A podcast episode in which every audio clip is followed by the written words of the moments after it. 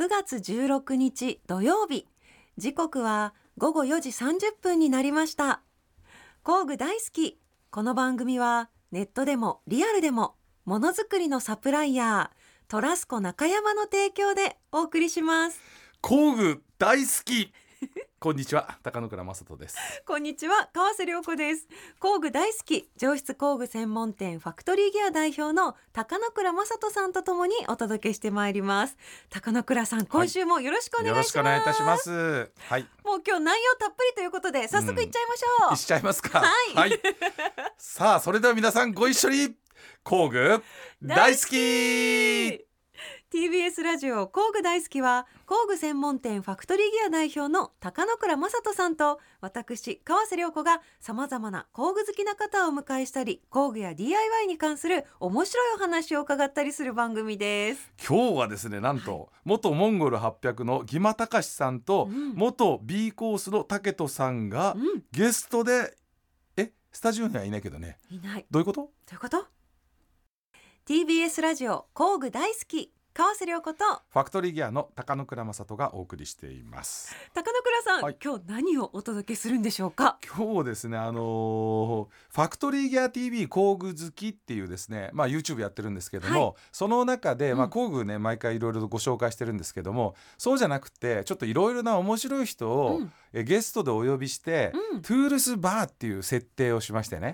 でなんかちょっと男の趣味はい。みたいなねあの感じでお酒を飲みながら、うん。昔テレビ番組でよくあったじゃないですか。うんうんだらだらだらだら酒飲みながらいろいろとこうね、だらだら喋るみたいな感じで。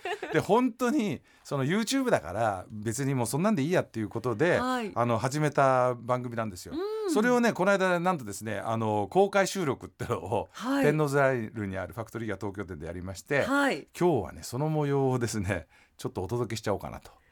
一足先に YouTube 公開する前にやろうかなという企画でございます。そのツールズバー自体もうんファクトリーギアさんの店舗にあるんですよね。あこれねだから今あの元々が、はその YouTube でそのなんていうのこう酒飲みながら、うんただお話しするだけのことをやろうよっていうのでトゥールスバーっていうんう設定をしたんですよ。はい。でそこになんかこうねタイトルコールみたいなの作っちゃって、うんなんかナレーションとか入れちゃったりとかして、ネオンサインみたいなやつを加工 空想でかなんていうの架空のもの作っちゃって、はいでもそれが結構受けてねはい。なこの感じいいよねっていうので、うんあの東京にある天王ザイルに本当にリアルにトゥールスバーを作ったんですよ。すごい。どうでそれがあの架空の場だったんだけど、はい毎週金曜日の夜、うん今ね川瀬さんも何回かいらしていただいたことありますけれどもあの本当にリアルなバーとして、うん工具をガガガってね横に寄せてね、うん で空間作って、うんそこで工具に囲まれながらあのお酒を飲むというバーをやってんですよ毎週1回。本当にある場所なんですよね。本当にある場所なんですよ。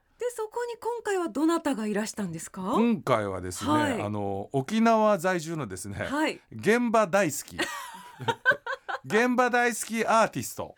こんな肩書きでいいのかっていう人なんですけども あの元モンゴル800のギマタカシさんとはい。あの芸人なのにリノベーションの会社を作っちゃったっていうですね、あの竹人さんがいらっしゃっっていただいて、うん。まあだらだらちょっとね DIY についてお話ししようかなということ。この番組にも来ていただいたんです。お二人ともね二。人ともゲストにいらしてるので、はいそうそうそうそうでもお二人のね接点は番組ではなかったんで、もともとはねねこはいはいのツールズバーで会ったってことですね。いや本当にねトゥールスバーでお会いしたということになります。え、はいそれが聞けるんですか今日？今日はね特別にお届けしたいと思います。めちゃくちゃ楽しみです。はいはい。ではねちょっとオープニング聞いてください。はい。お久しぶりでございます。トゥールスバーの時間がやってまいりました。挨拶渋っちょっとちょっと渋いんですね挨拶ゲストまだこの後ねまだあのご紹介しますんで。ということで久々なんですが今日はゲスト来ていただいておりましてお二方。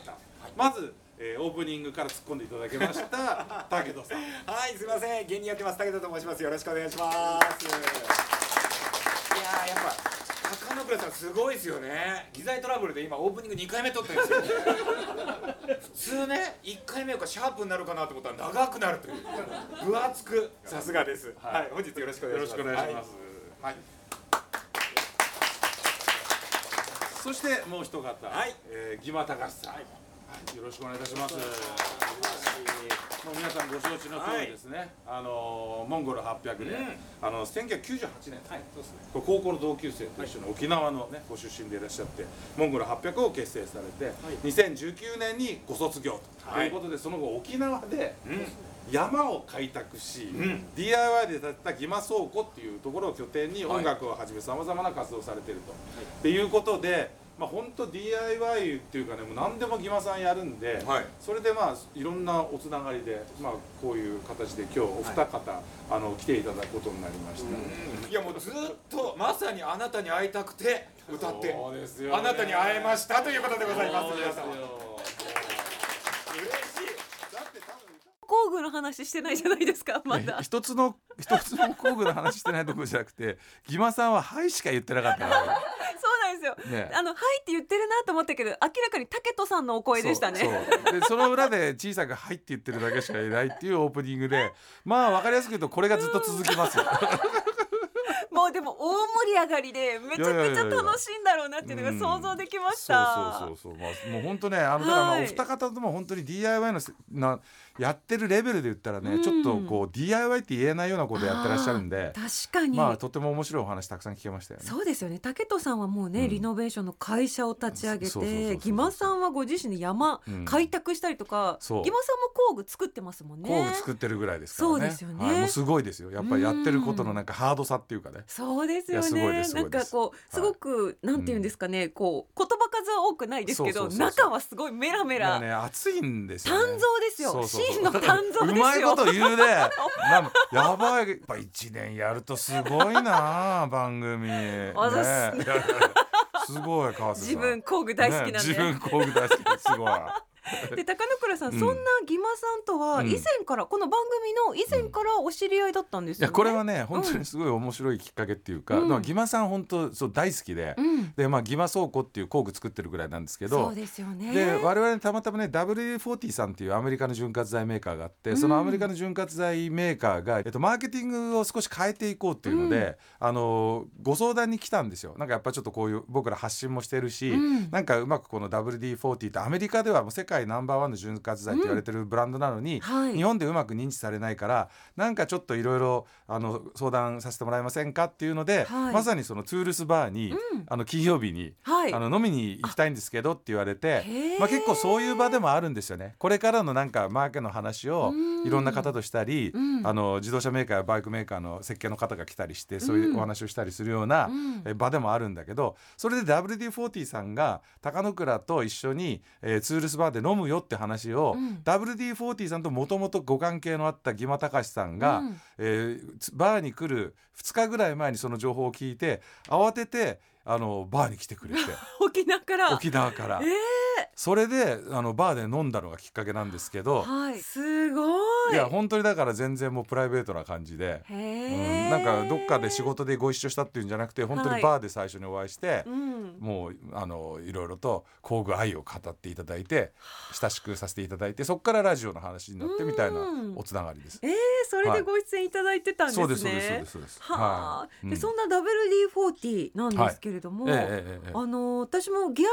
ェスタで今年うん。6月のうん。関わらせていただいているザブというバッグで出展させていただいた時に、うんはい。お隣のブースがはい。WD40 さんだったんですよ。うん。そうですそうですそうです。そう、はい、でそうですよね。サンプルとかもいただいて、家でも使ってます。ねなかなかいろいろ万能でね面白いですよね。万能。で出しっぱなしにしてても可愛いビジュアルしてるので、でもまだまだ知らないことあるのでちょっと気になりますね。はい。気になりますよね。うんまあそういうことで今回ね、うん。そのまあ竹人さんとギマさんのいろいろな、あの DIY トークをしつつ、ん。まあ WD40 っていうのは実は沖縄でめちゃめちゃ使われていて、日本国内北海道からえー九州までははい。WD40 ってほとんどあんまり知られてないんだけど沖縄ではこれしかないっていうぐらい、おー。それでギマさんは WD40 との関係があるわけなんですよね。そうなんですね。なので今回ちょっとねそのうん WD40 を取り扱うメテオエイペック株式会社の代表取締役増木博之さんに、まあ、この今回のトゥールスバー来ていただきまして、はい製品の概要とか名前の由来を教えていただきましたので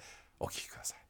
まずですねこちらの WD40 なんですけれども、はいこの WD というのがあのウォーターディスプレイスメントという名前がついておりましてそれの頭文字になるあの最近日本でもちょくちょくこう出てきている水置感といってあの要するにですね工具とかの水気をこのスプレーをあの吹きかけると水の下に潜っていってあの水を取り除いてですね油で工具を覆うというへそういった機能がございます。この水置感のパイオニアである商品がこの WD-40 というふうにあのでしてであのアメリカで開発されたものなんですけれども実はあのロケットですとかはい。宇宙航空業界のあの開発者さんがあの業界の方からあの何としてでも水気をこう取るような潤滑剤をもうそれに特化したあの潤滑剤を作ってくれというのを頼まれてその開発者さんがですねなんとか何度も何度も試行してあの40回目にその試作の40回目が一番うまくいったという歴史がございましてへー。その40の意味は知りませんでした。WD の意味は知ってたけど、はい。40回試作したっ40ていうの回試が作を繰り返してなんとかその数値感があの完璧にうまくいくフォーミュラを作成したというのがその WD-40 のあの名前の由来です。ごい。あのこれ WD-40 ね、あのー聞き慣れないっていう方多いと思うんですけど、これね僕まあ、これ象徴的なのがねクリント・イーストウッドさんが出てたですね「グラントリノ」って映画があって、うん。これもうほんと車好きとか、はい。もうなんていうのかな僕らはめちゃめちゃもう、えー全編通して大好きな世界が繰り広げられる、うん。車とかガレージとかねそういうことを中心にした素晴らしい映画なんだけど、はい。ここでね、あのークリント・イーストウッドがそのガレージに行って、うん。えー買うのが WD-40 なんですけど。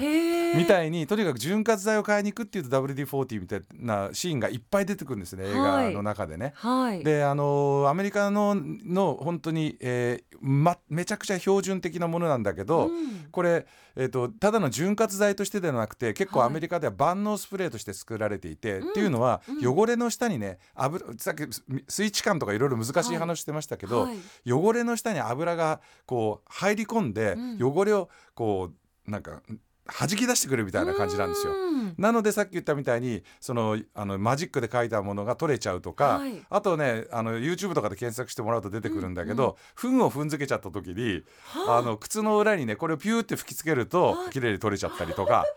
いやなそんな、まあ、チューインがガムとかも取れちゃったりするんですよ。踏んだことあります。あるでしょ？でまあいろんないいろんな使われ方をしてるんだけど。まあその中でもちょっとねあのこう特徴的なのがこれ炭酸ガスを使った製品で、うんうんうん。あの普通はね炭酸ガスじゃないガス使ってるんで、はい。LP ガス使ってるんですよ、はい。なので引火点がねちょっと低かったりして簡単にこうバッて燃えちゃったりするんですけども、うん。炭酸ガスなんで引火点79.5っていうことでこれ安全性が、はい。えー優れてるよっていうだけじゃなくて、はい。実際は炭酸ガスを使ってると、うん。LP ガスで充填されたものよりもですね、実際に入ってる油の量が,、量が多いんですよ。あー倍以上あの入ってるっていうふうに言われてるのではいはい。実際に使用してみるとうん。一つの缶で使える量がちょっと全然違うよとか、まあ使ってみないとわからない点があると思うんですけれどもまあアメリカの潤滑剤っていうことで一回ちょっと手に取ってね、あうん。の試してみていていただけると面白いんじゃないかなというふうに思います。うん。はい、うん。このネイビーに黄色じゃないですか、うんはい。工具好き T シャツはここから来てるんですか？あのねまあちょっとね素晴らしいですね視点が。おいや本当あのアメリカを代表するお。色の組み合わせってネイビーと黄色だと思ってそれで工具好き T シャツのベースに使ってるネイビーにはい。黄色文字って、うん。まさにそのイメージで作ったんですよ。なんでわかったのぐらいそすごい。ね。いや今目の前に高野倉さんが工具好き T シャツ着てたんで、まあ実際はちょっと黄色の色をもうちょっと、ね。あの深くしたりとかいうのはあるんだけどまさにこの、えー、とネイビーとイエローの組み合わせっていうのは僕はアメリカのすごいこう、えーロードサイドとかでよく見る色の取り合わせで。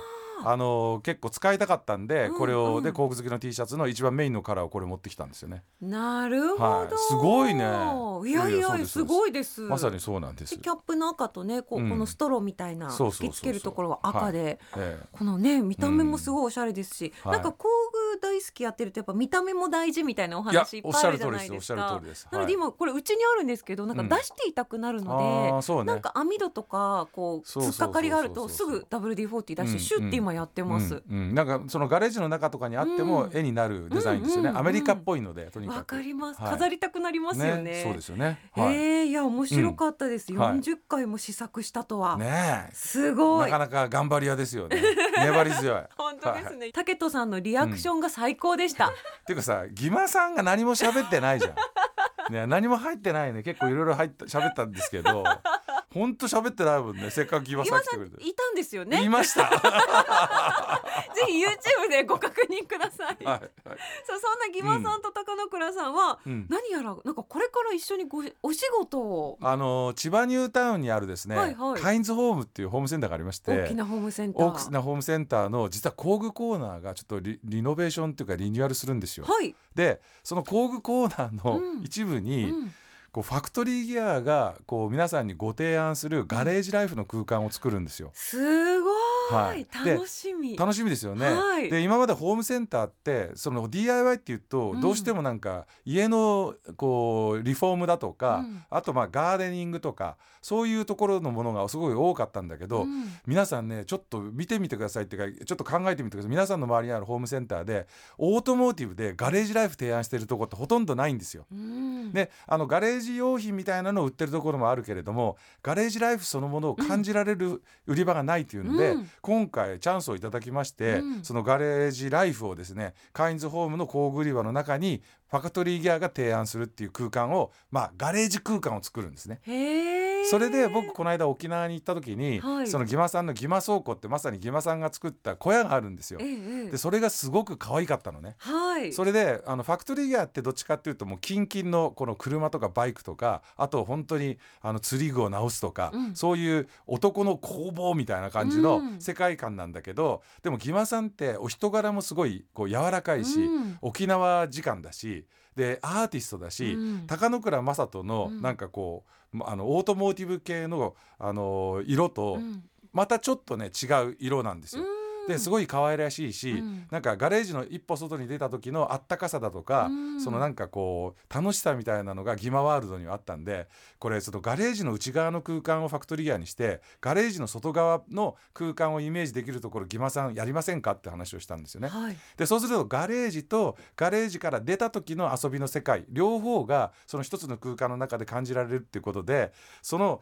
えーファクトリーギア的ガレージライフの空間作りをですね、うん。ファクトリーギアの高野倉と元モンゴル800のギマタカシが一緒にやるというですね。これを9月の末からいやって多分10月の頭にその世界が出来上がりますので。あーもうちょっとだ。これちょっと見ていただきたいなと思うんですよね。でまあ本当飼い主さんなんで、うん。駐車場も大きいし、うん。他にもいろんなものも見れるし日常的にねあのしょっちゅう行かれてる方いらっしゃるようなとこだしすぐ隣にはコストコもありますし。ジョイフルホンダさんもありますしっていうので、まあ本当一日遊べるんじゃないかなと思いますんで、へー。ご期待いただければというふうにう思います。お二人のコラボがうん。またちょっと違う世界観を見られるってことですよね。いやでもとにかくねギマさんっていうのはやっぱアーティストだから、うん。僕はどうしても工具の世界にいた、うん。工具としての魅力みたいなことを考えるけどギマさんも大好きなんだけど、やっぱりアーティストのつ作り出す世界ってまあちょっと違うので、うん。すごく面白いと思います。でギマさんってあの YouTube 見てもらうとこの後あの分かるんですけど実は2級整備士で、うん車の整備工場の工場長になれる資格ある人なんですよ。すごい。なので車の整備も何でもできちゃう。なのでその本当に分かってんですよ工具のいろんなあのはいディテール何が大事かとかはい。いう世界をちゃんと持ってる人なのに 俺は工具じゃ俺は車めちゃめちゃいじれんですよっていう主張ほとんどないじゃないですか。うん ね、そこがまた素晴らしくてはあなんで一緒にやったら面白いなっていうんでまだ分かんないですよどういうふうな世界ができるか。はい。だけどお楽しみにしていただきたいなと本当に僕とギバさん2人でチクチクやってると思うんですよ 売り場作りをそうやってやろうかなと思って作ってええー、10予定です月の上旬ぐらいになったら千葉ニュータウンのカインズはいで見られるムの中でってことですね。はいええ楽しみにしています。らしてください。はい。ちょくちょくいると思いますよ。そっかお二人に会えるかもしれない。川瀬さんもね。ーナーいいですか？お待ちしてます。はい。はい行きたいと思います。はい、ということで、まあ、今回ね公開収録に駆けつけていただいたうん。ギュマさんそして武人さんメテオ A パック株式会社の増木社長ありがとうございました。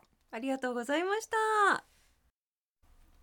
TBS ラジオ工具大好き川瀬良子とファクトリーギアの高野倉正人がお送りしています。さてここからは今おすすめの工具を紹介する時間ですが、はい今日もトラスコ中山の社員さん島田さん来てくれていますはい、こんにちは。トラスコ中山の島田です。よろしくお願いします。よろしくお願いしますお願いします。はい。さあ、はい今回ご紹介していただく工具何でしょうか、はい、えっ、と先日行われた DIY ショーに、はい。トラスコ中山も出展させていただきまして。はい、うん。そこに海外メーカーを20社くらい置かせてもらってまして、うん。はい。その中から厳選して1社うん。持ってきました。すごい、JSB テック社っていうところのイージータッチ防水スマートパドロックっていう商品と,、うん。えっとミニパドロックっていう商品なんですけども、はい何なのかと言いますと、はい。カテゴリー的にはスマート南京錠と呼ばれるあ商品で南京錠そのもの、南京錠なんですけど、はい。スマートフォンを使って Bluetooth を接続して開けるっていう商品なんですね。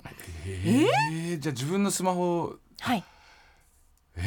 ー、もういろいろつながって。今ね頭がいろいろね。いや私はハテナしかないですこれ分かった。そうですよね。はい。分かった。逆にそれでいいの？みたいな。だから鍵もいらいないし、はいえー、とだから今だと番号とかをもうでややるじゃん普通ダイヤルで、うんそれもいらないで、はい。多分これ鍵のの真ん中のところが、あの目玉が1個ついてるんだけど、うん。目玉のねあの瞳の中に、うん。あの w i f i のあの波がビュンビュンってなってるマークあるじゃない？こう。はいはい本当 Wi-Fi のマーク。なはい。ね、今こう w i f i あるよみたいなやつが入ってて、多分これに携帯をピッてつけると、はい。ガシャってこう先に。開く開くんでしょ？そうです。ほらー だからまた言われてしまった。いやががっつりした南京錠なんだけ正どそういうことよね。そういうことです。もうそのまんまなんですけど、じゃあ俺が説明すればいい。よ なんかこう従来の南京錠だと鍵を紛失したりとか、うんこう置き忘れたりしてしまう欠点があるんですけど、そうですね。鍵の鍵がいりましたもんね、うんそうなんです。うん。でそれを例えば工事現場とかで次鍵開ける人が違うってなると、うん。鍵をちょっと隠して次の人が取りに行くみたいうんな、うん。で隠してあるボックスが盗まれたりしてね。あそう。でそこから鍵を取られて入られちゃってこの間も事件ありましたよねそういう事件が。へうーん、そう。あのあとほらマンションでさ、うん。あの賃貸マンションとかで、うん。あの仮の鍵がかけてあって、うん。そこを開ける時もダイヤルの鍵をこう直したりしてたんだけど、はい。これだったら多分 w i f i のあれでガチャって開けられるから、うんこれあれだね。あの、、はい。ろんな用途がありますね。いろんな用途があります。うん。後でご紹介しようかなと思ってたんですけどはい先に開けますか開ける開けます開けるよ開けた筋でも伸びましたね。でもこれ我々的に言ったら本当に今さ島さん言ったけどさ、はい。工事現場だったりとか、うん大事な工具とか、ああとさ、ね。あのパソコンとか結構大事なのよ今ね、うんでそれでちょっといろいろと診断に使ったりするようなものとかを、はいはい。あのね、これで開け鍵でみんな管理してるんだけどうんこれならいつ誰が何時に開けたかが分かるから、あごめんその全部言っちゃった俺が。いやそういうのができるよね。キーポイント言っちゃった。まあ鍵だけにね。はいおめでとうございます。Thank you. もう全部終わったくらいの。終わっちゃいましたね。だからこれ本当すごい開ける開ける。今日のハイライトが。ちょっとまず開けるからその南京錠の真ん中の目玉のところの、はい。これ今一番上が、もうすでにアプリをインストール今しているんですけど、上の方がこっちが目玉の方ね、を押してい目ただいて、玉の方して、うんでこっちのペアリング機能が、うんうん。右下の下の方にあこっちですね。鍵の方の鍵の方に？の右下に右下に？はい。ボタンがついてまして、後ろ後ろというか底の部分ですかね。右下どこ？ここですね右下。いこうあ右下ここあです底の部分だ。ああ来た来た来た。鍵の底ににやるとでペアリング。があってうん。ペアリングされて。スマホとうん。つながったというかうん。ペアリングされてるんですね。なんのでその真ん中の赤いボタンをスマートフォンに映ってる赤いボタンを押してもらうと、お開くんカチって言った。音あも開いた。そうなんですちょっと待って。ではい。でこれつまり、はい。携帯誰のでもいいってことですよね？そうですね。その携帯ごとにその人のアカウントを作っておいて、うん。で誰が開けたっていうばどこでうん。いつ誰が開けたっていうのがわかる、そう。だから例えばこう川瀬さんに、うん。えーがそのこれアプリをインストールして、はい。それで僕がこの鍵を開ける権利を持ってたとしたら、はい。川瀬さんに、うん。えーこれで開けられるよっていうなんかパスみたいのを送ってあげれば、はい。川瀬さんも開けられるってこと開けられます。そっかはい。だからそれを知ってないとそのアプリ入れてても、はい。あの誰でも開けられるっていうわけではないんですね。そうですね。へー。だからそれが分かる。うん。同じデバイスを入れておいて、うん。この、えー、とこのキーについてるコードを全員共有しておいて、あーそっかログイン ID とパスワードだけ変えて、人のアカウントを作っておいて、はい、えー、とログインして、うん。で開けるっていう仕組みなのでうん。わかります。貸別荘とかでも使えるねつまりね。あ使えます、ね。そういうほら家に入る時のやつとかでもね、うん使える。はいはい。はあ。使えます。あいろいろ世の中 便利になってるもんだこれ。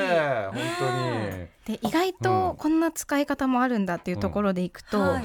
これ塩水に対しての基準値で一番高いグレードを取得してるので海とかに持って行ってサーファーの方とかサーフィンを固定してしておくとかああああなんかこう困る困る。はい。サーフボードを、サーフボードを固定しておいたりとか。いやいやあれなのよ。こうサーフィン行くじゃない、うん。でサーフィン行った時に砂浜にいろいろとこうサンダルだとかさ、あちょっとしたお菓子だとかジュースだとかさ、うん。バッグにねザブに入れて置いとくわけですよ。ザブザブに入れて置いとい、置いとくんだけど、でもボード持って海に入っちゃうから、その間誰かが来たらそれ持ってかれちゃうから、うん。例えばそれをどっかそのて防波堤のところのこういうど,、どっかにはい。ロックしておいたりするすれば、帰ってきた時に、うん。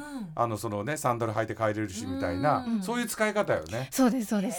その通りです。海でも。それはいいな。いろんな使い方できますね。そうなんですうんで鍵穴がないのでうんピッキングされるきあの可能性もないので盗難防止にもなります。これだからう、ほら海辺のうちなんかほら海辺のガレージなんだけどそこなんかでもねこれあ。本当にこういう鍵がね、うん。あれしちゃうの。錆びちゃうの。うんでね。鍵穴の中に塩塩分入っちゃって動かなくなって、うんうんいざ行った時にうん。ダメとか、うん。ダダイヤルが動かなくなったりとかするんだけど、うん。まあそういう時にあの WD40 使うんですけど、ね まあいろいろとそう,、のはい。そういうのでもダメねそういう心配がないってことでしょ。でこれそうです。2つあるじゃないですか今日。なんかでっかいのとちょっと小ぶりの赤いのがあって、はい。これも同じなんですか？これ全く、うん、と用途は一緒なんですけども、はい。ちょっとちっちゃいので、うん。こう専用工具箱とか持っている方にはこういうちっちゃい方がいいかなと思って持ってきたのとはい。あとちょっと説明が漏れてたんですけど、はい。こっちの大きい方は、うん。このタグがついてまして NFC タグっていううん。タグがついていてスマートフォンを持ってない方はこの付属のタグでうん。真ん中にピッと当ててもらうとうん。開きます。スマホが使ってないおばあちゃんとかおじいちゃんとかはそれ持って開けてねって言えばいいの。そうです。ね。なんでこれもうん。簡単で、はいおばあちゃんじいちゃんでねスマホ使ってない人いるじゃない。そうですよね。アナログじゃないと嫌だって、うんそういう時なんかはこれ持っていけばばあちゃん開くよっつってそれ渡せば、うん。カチャって開いたわーってばあちゃんに喜んでくれる孫はスマホでおばあちゃんはこちらで。結構簡単なのでこの右下先みたいに押してもらって、はい。真ん中に当てると今あすいません。こっダメだっちがて怒ってる誰かが開けようとしてるって怒ってるそれもわかるね。今スマホが反応しましたね。今スマホが Bluetooth 飛んでるとこっちが反応しなくなってしまってるので一回。閉じて、はい。あすごい。あ音鳴った。ピーって。もう一回。のカチャってピタッとすると開きます。これもでき赤の方も使えるってことね赤の方がここがちょっと用途が違って、うんうんこっちはタグがついてないんですけど、うんその代わりこのコードを、えー、と決めておいて、うん。ちょっとお借りしてもいいですか？はい、これは真ん中がこうスイッチになるんですけど、はい。ここを押してもらって今ちょっとこっちで設定しているコードが下に6個なので、うんってすると開きます開くんだ。はいじゃあそれをだからよ四つの方向ではい下上右左左右みたいにしてやるはいとできるってことね。そういうことああなんですなるほどなるほど。えーこれはなんか両方ともこれ充電しなきゃいけないの？両方とも充電しなきゃいけないんですけど、うん充電時間がだいたい30分から1時間でできて、はいはいでそれだけで1年持つんですよね。はいはいはい。そんなに？そうなんですへーなので定期的にこう充電してやんなきゃってでもそんだけ持ってると忘れちゃいそうだよねいつ充電したのかね。そうですね安心していって言ったらさなんいつのか間にかね切れてて。そう切れててっていうのそれそスマホに教えてくれないんですか？これは教えてくれます。あ教えてくれんだ。えっと都度連絡が来るわけではないんですけど、はい。今充電ないよっていうのを教えてくれんの？いいなんかそのいい距離感。距離感ね。いい友達みたそういな。う。まい。で毎回毎回あれでしょ？まだ今日は充電大丈夫だぜ。今日も充電問題ないぜって言われるのは嫌だけどやだ。いざっていう時に、ごめん本当にもう充電ないんだよっていう連絡だけ来るわけでしょ？そうです。寄り添ってるちょうどいい、えーちょうどいい距離感、ちょうどいい距離うん。感これ鍵を開けるときにさっきみたいにスイッチを押すと思うんですけど、でこっちも Bluetooth が作動したときに、右上に iPhone とかスマートフォンのうん。充電がいくら残ってますみたいなな感じで出てくるんですあーなるほど。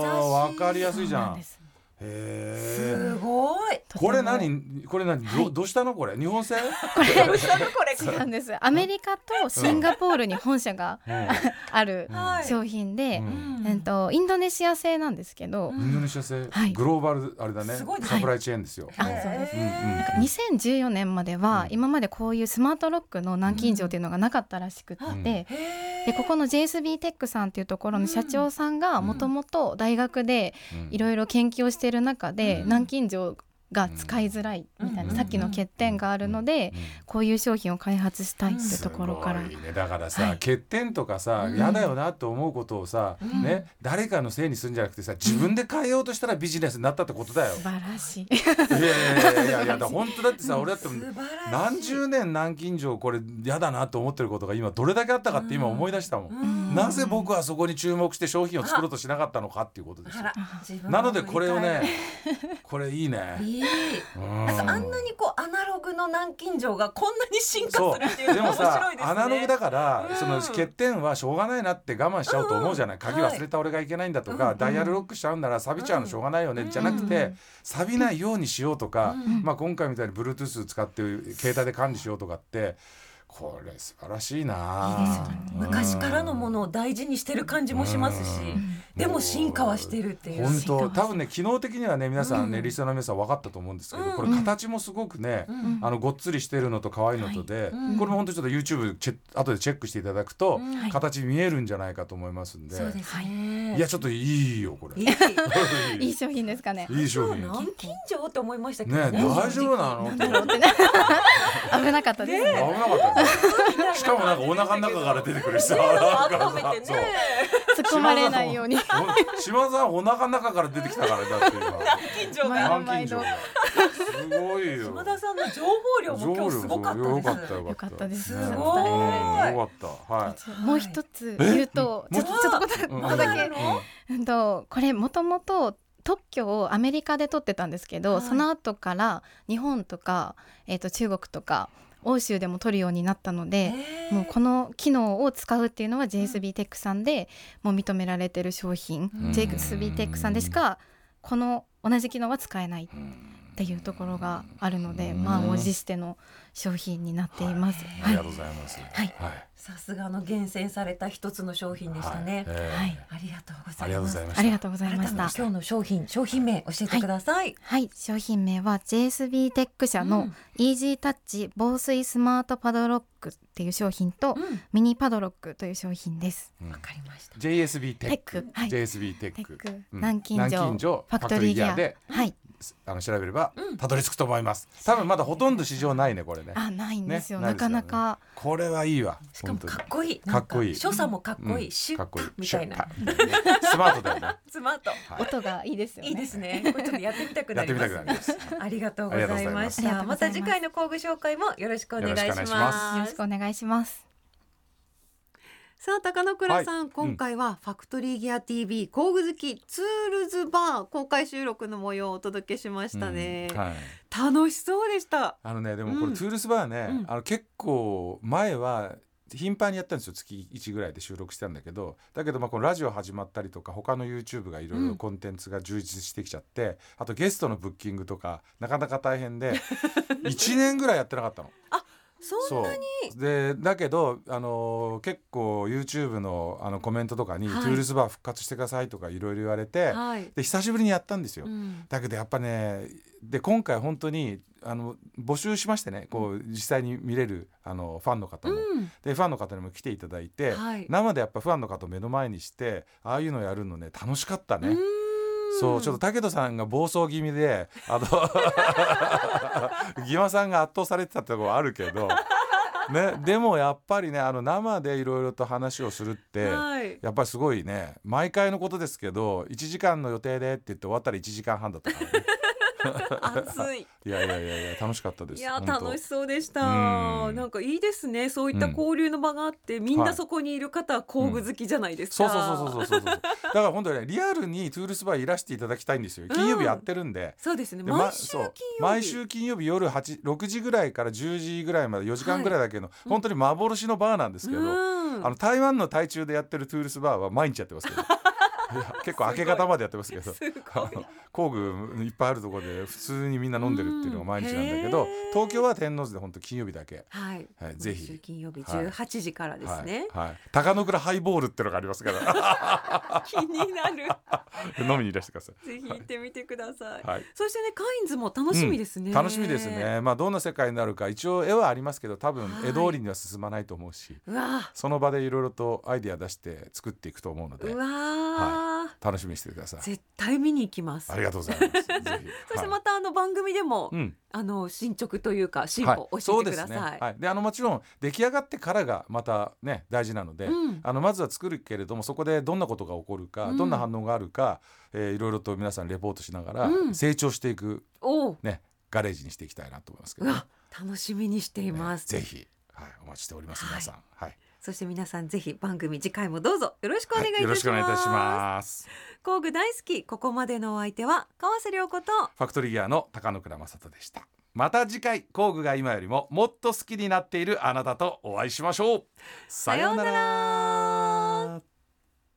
工具大好きこの番組はネットでもリアルでもものづくりのサプライヤートラスコ中山の提供でお送りしました。